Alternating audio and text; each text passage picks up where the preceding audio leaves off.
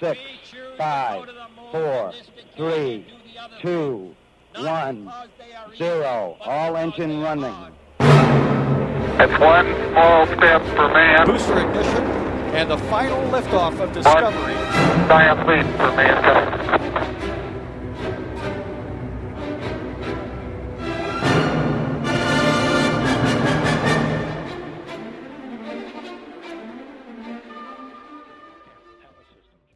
Prima rachetă printată 3D a fost lansată în spațiu în data de 23 martie 2023. Cu excepția motoarelor și circuitelor electrice, circa 85% din componentele rachetei Terran 1 sunt produse prin imprimare 3D. Prima misiune, denumită Good Luck, Have Fun, a fost una de succes pentru Relativity Space, chiar dacă nu a putut ajunge pe orbită. Revenim în câteva minute cu detalii despre lansarea rachetei Terran 1, prima rachetă printată 3D. O lansare cu parfum de Hollywood. Vulcan se pregătește să fie prima rachetă cu metan care ajunge pe orbită, având planificat zborul inaugural în data de 4 mai. Vulcan va lansa landerul Peregrine spre lună, dar va transporta și ADN-ul a patru președinți americani și a șase persoane din universul Star Trek, actori care au impersonat diferiți eroi, dar și însuși creatorul universului Star Trek și soția lui. Compania OneWeb supraviețuiește confiscării celor 36 de sateliți de către Rusia în primăvara trecută, la începutul conflictului cu Ucraina. În acest moment, OneWeb are peste 600 de sateliți pe orbită, ceea ce înseamnă că poate oferi un serviciu global pentru conexiune la internet direct din satelit, similar cu ceea ce oferă și SpaceX. Sateliții OneWeb, care se află reținuți într-un hangar din Baikonur, ar putea fi folosiți în viitor ca monedă de schimb pentru echipamentele Roscosmos aflate la centrul spațial din Guiana franceză. Bună ziua tuturor, sunt Mihaela Aghiță. Imediat îl vom avea și pe Claudiu Tănăselia, colaboratorul nostru din Cluj-Napoca. El urmărește cele mai importante evenimente petrecute în spațiul cosmic și le alege pe cele mai interesante ca să le comentăm împreună în fiecare vineri. Varianta integrală o puteți urmări pe site-ul radioromaniacultural.ro, secțiunea știință sau pe orice platformă podcast căutând Buletin Cosmic. Salut, Claudiu! Bună ziua! Prima știre pe care abia aștept să o comentăm se referă la lansarea primei rachete printate 3D. Asta mi se pare un moment istoric în industria aerospațială pentru că o rachetă presupune materiale speciale cu anumită rezistență și compoziție pentru a face față tensiunilor, presiunii, temperaturilor, temperaturi atât foarte ridicate de la lansare cât și foarte scăzute din spațiul cosmic, apoi radiațiile și așa mai departe. Claudiu, prima misiune a acestei rachete are și un nume drăguț, Good Luck, Have Fun, noroc și hai să ne distrăm cum ar veni. Deci această primă lansare a fost de succes chiar dacă racheta n-a ajuns pe orbită. Da, pare că nu s-au luat foarte în serios cei care au construit racheta, deși misiunea a fost una foarte serioasă. Mie îmi place compania Relativity Space, cei care, cea care a construit această rachetă. Are foarte mulți ingineri de la SpaceX, vine cu un suflu nou pe piață, vine cu idei noi, vine cu oameni pasionați și asta este de, de admirat la ei. Da, eu am spus că este un, un eșec de succes pentru că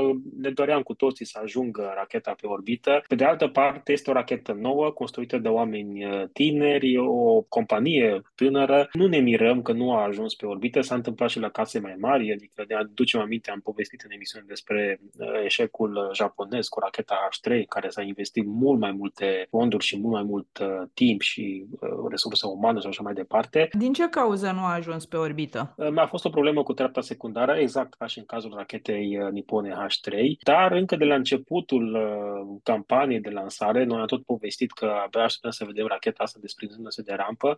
Cei din compania Relativity Space au spus că ei sunt mulțumiți dacă racheta trece de Max-Q. Uh, Max-Q înseamnă o anumită zonă din uh, traiectoria rachetei în care presiunea dinamică pe structura rachetei este maximă. Adică erau și ei curioși să vadă rezistă structura rachetei la forțele pe care le generează o lansare sau materialul folosit pentru această printare 3D ne va oferi surprize. Și ei au spus că dacă trece de acest Max-Q, care se întâmplă la câteva secunde după lansare, pentru că atunci este presiunea maximă cauzată de viteza imprimată rachete de către motoare și de presiune atmosferică. Pe măsură ce racheta înaintează în traiectorie, scade presiunea atmosferică, atunci presiunea pe structura rachetei nu mai este chiar atât uh, de mare ca în acel punct, uh, mă rog, nu e un punct, e o zonă acolo, în uh, acel max Q. A trecut cu bine de acea zonă, chiar a ajuns până la momentul în care s-a separat prima treaptă de treapta secundară, ceea ce este un moment important pentru că înseamnă că motoarele și ele noi, construite de Relativity Space, au funcționat impecabil, motoarele primei trepte. Ei bine, ceva s-a întâmplat la a doua treaptă și nu a mai pornit, de aceea racheta nu a ajuns pe orbită, dar au fost foarte aproape de, de un succes total, așa au avut un succes parțial. Este o lansare a unei companii, cum spuneam, care vine cu un suflu nou și care va dori să intre în competiție directă cu SpaceX, pentru că această Terran 1 va zbura de câteva ori, nu va avea multe zboruri, cred că mai urmează încă vreo trei, după care uh, vor renunța la Terran 1 și deja ei lucrează la Terran R, care va fi o rachetă mai mare decât Terran 1. Dacă în Terran 1 am avut uh, aproximativ 85% din masa rachetei printată 3D, se pare că la Terran R vom avea 95%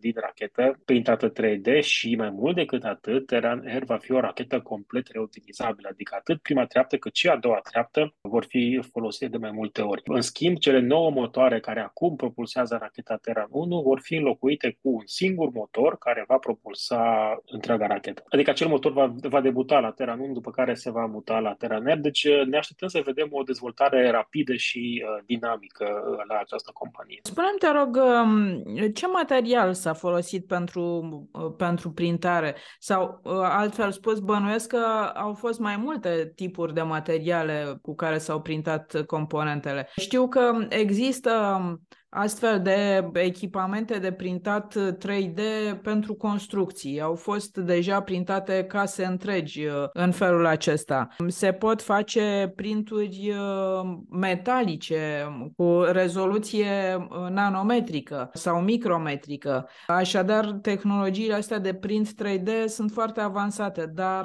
totuși pentru o rachetă, repet, trebuie materiale speciale. Se știe ceva așa de ele? Este, așa este, tehnologia este este avansată și tocmai pentru că este atât de avansată și dezvoltată de către Relativity Space, este ascunsă de mai multe uh, patente de invenție, mai multe brevete de invenție și nu cunoaștem exact ce material se folosește acolo.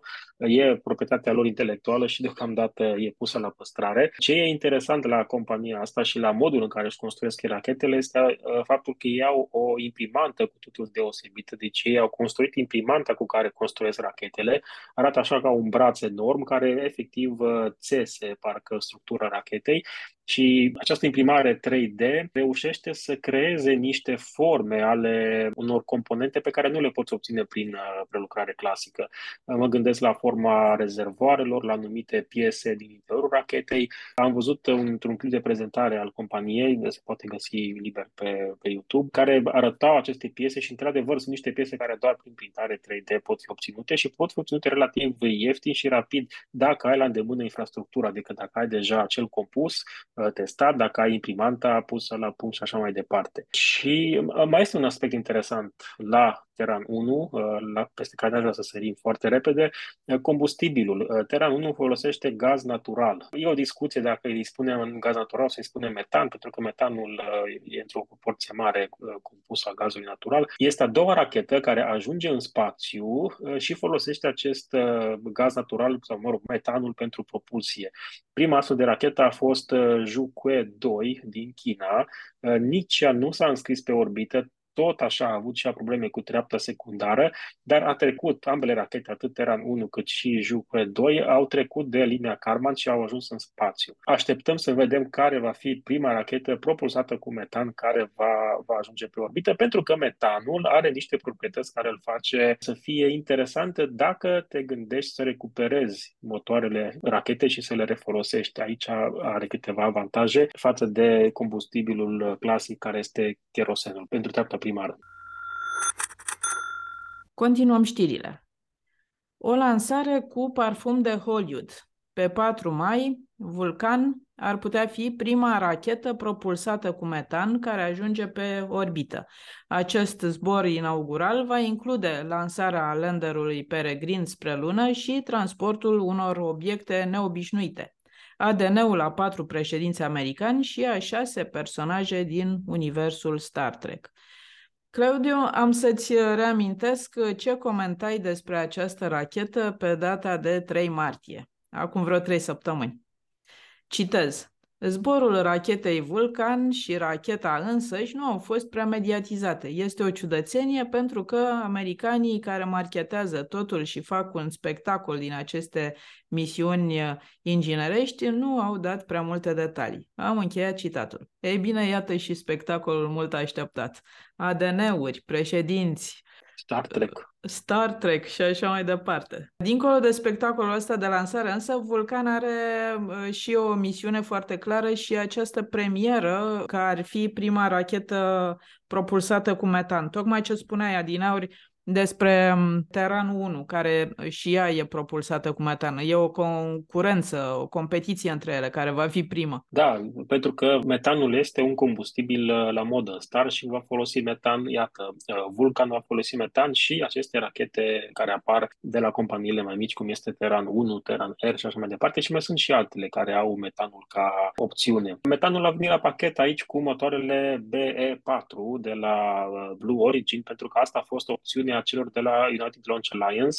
Acum mulți ani de zile, țin minte, a fost o conferință de presă în care s-a anunțat uh, faptul că viitoarea rachetă, care acum se numește Vulcan, va folosi aceste motoare BE4 sau Blue Engine 4 de la Blue Origin, compania lui Jeff Bezos, în detrimentul motoarelor AR1 de la Aerojet Rocketdyne ăla a rămas așa un fel de motor fără rachetă, adică motorul a fost dezvoltat, dar nu îl vom vedea pe nicio rachetă pentru că nu mai este nimeni interesat să-l folosească deocamdată s-ar putea schimba lucrurile în viitor, dar momentan, iată, Blue Origin a câștigat contractul, a întârziat un pic livrarea acestor motoare, dar s-ar putea ca pe 4 mai și fanii Star Wars uh, s-ar putea să se bucure când aud de 4 mai, dar uh, racheta Vulcan are așa legătură cu Star Trek, nu cu Star Wars. Și a explicat chiar directorul companiei că nu are legătură cu 4, 4 mai, May the Force, știți toată povestea, dar a intervenit chiar directorul companiei United Launch Alliance, uh, o persoană foarte agreabilă pe social media și a spus că nu, racheta nu se lansează pe 4 mai pentru că are avea legătură cu Star Wars, numele rachetei Vulcan vine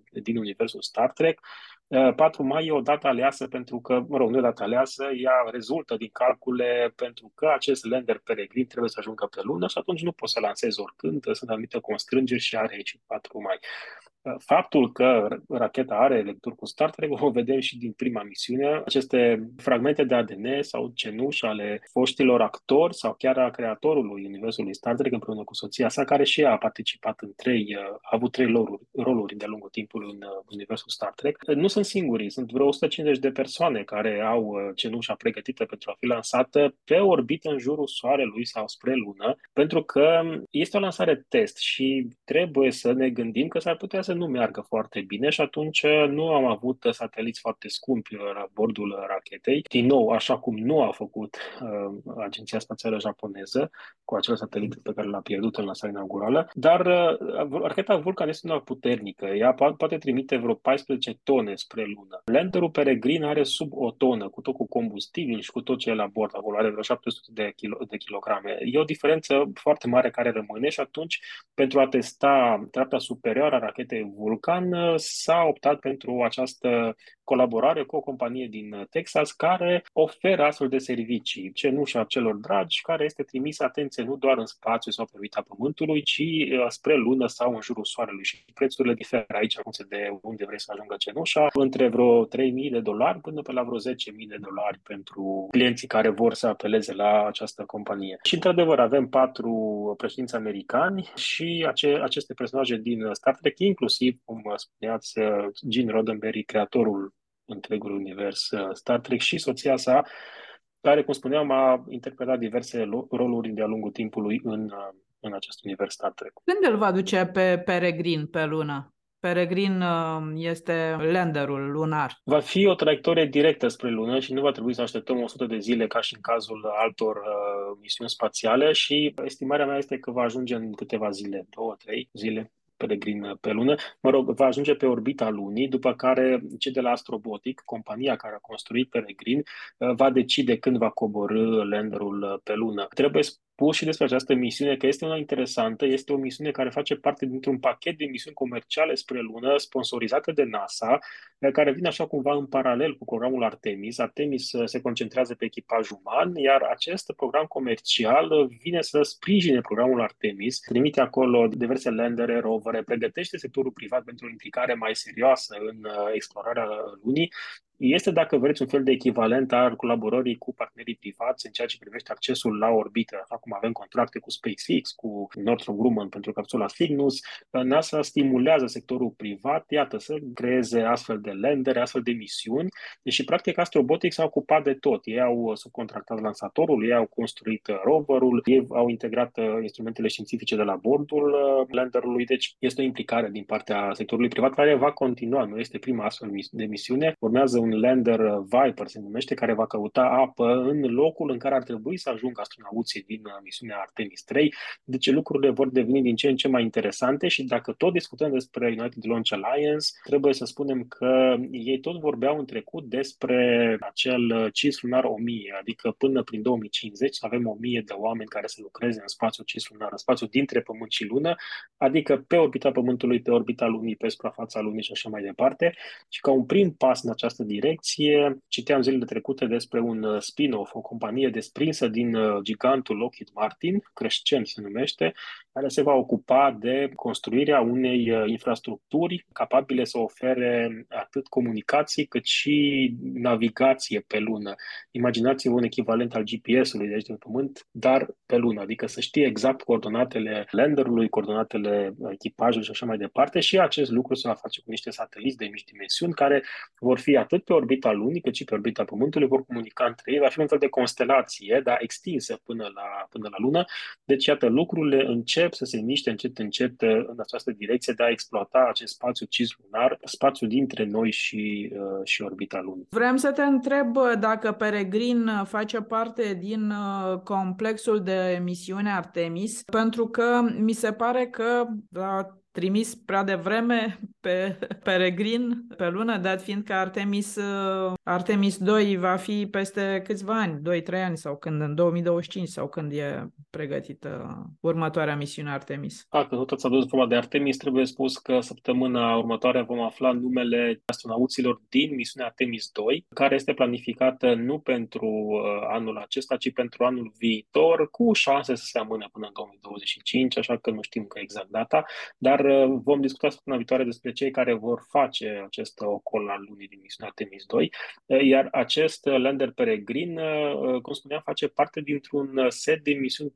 paralele cu Artemis, care sprijină programul Artemis, dar nu fac parte efectiv din, uh, din programul Artemis, însă care probabil nu ar fi avut loc fără programul Artemis. Deci nu primesc finanțare direct din Artemis, primesc din altă secțiune din buget, dar vin să completeze misiunile Artemis, pentru că misiunea Artemis este o misiune guvernamentală, NASA se ocupă de Artemis. De aceste misiuni, Commercial Lunar Program, uh, uh, cred că se numește, se ocupă tot NASA, dar nu le finanțează integral, ci doar stimulează partenerii uh, comerciali să vină cu soluții, să vină cu lentele, să vină cu idei de misiuni și așa mai departe. Deci este cumva un program care decurge în paralel, dar evident că se intersectează pe parcurs cu Artemis, pentru că, mă rog, vor fi efectuate noi hărți ale lunii, vom avea noi informații despre locuri unde se poate găsi apă mai ușor pe lună. Toate aceste informații vor fi de folos uh, celor care vor face parte din programul Artemis. Mulțumesc foarte mult, Claudiu. Mergem mai departe. Compania OneWeb supraviețuiește confiscării celor 36 de sateliți de către Rusia, uh, lucru care s-a întâmplat în primăvara trecută când a început conflictul cu Ucraina. În acest moment, OneWeb are peste 600 de sateliți pe orbită, ceea ce înseamnă că poate oferi un serviciu global pentru conexiunea la internet direct din satelit, similar cu ceea ce oferă și SpaceX. Sateliții OneWeb, care se află reținuți într-un hangar din Baikonur, ar putea fi folosiți în viitor ca monedă de schimb pentru echipamentele Roscosmos, aflate la centrul spațial din Guiana franceză. Așadar, Claudiu, cum s-a reorganizat OneWeb? OneWeb uh, a încasat o pierdere de vreo 200 de milioane de dolari și a mers mai departe. Chiar a fost întrebat uh, un oficial al companiei dacă sateliții OneWeb uh, din Rusia, mă rog, din Baikonur, sunt acoperiți de o asigurare sau sunt asigurați și el râzând a spus că da, sunt asigurați, toți sateliții sunt asigurați, dar contractul de asigurare nu acoperă astfel de situații, adică era complet în afara contractului. Pot să înțeleg și eu pe asigurator că nu, nu, nu o să despăgubească compania OneWeb pentru această situație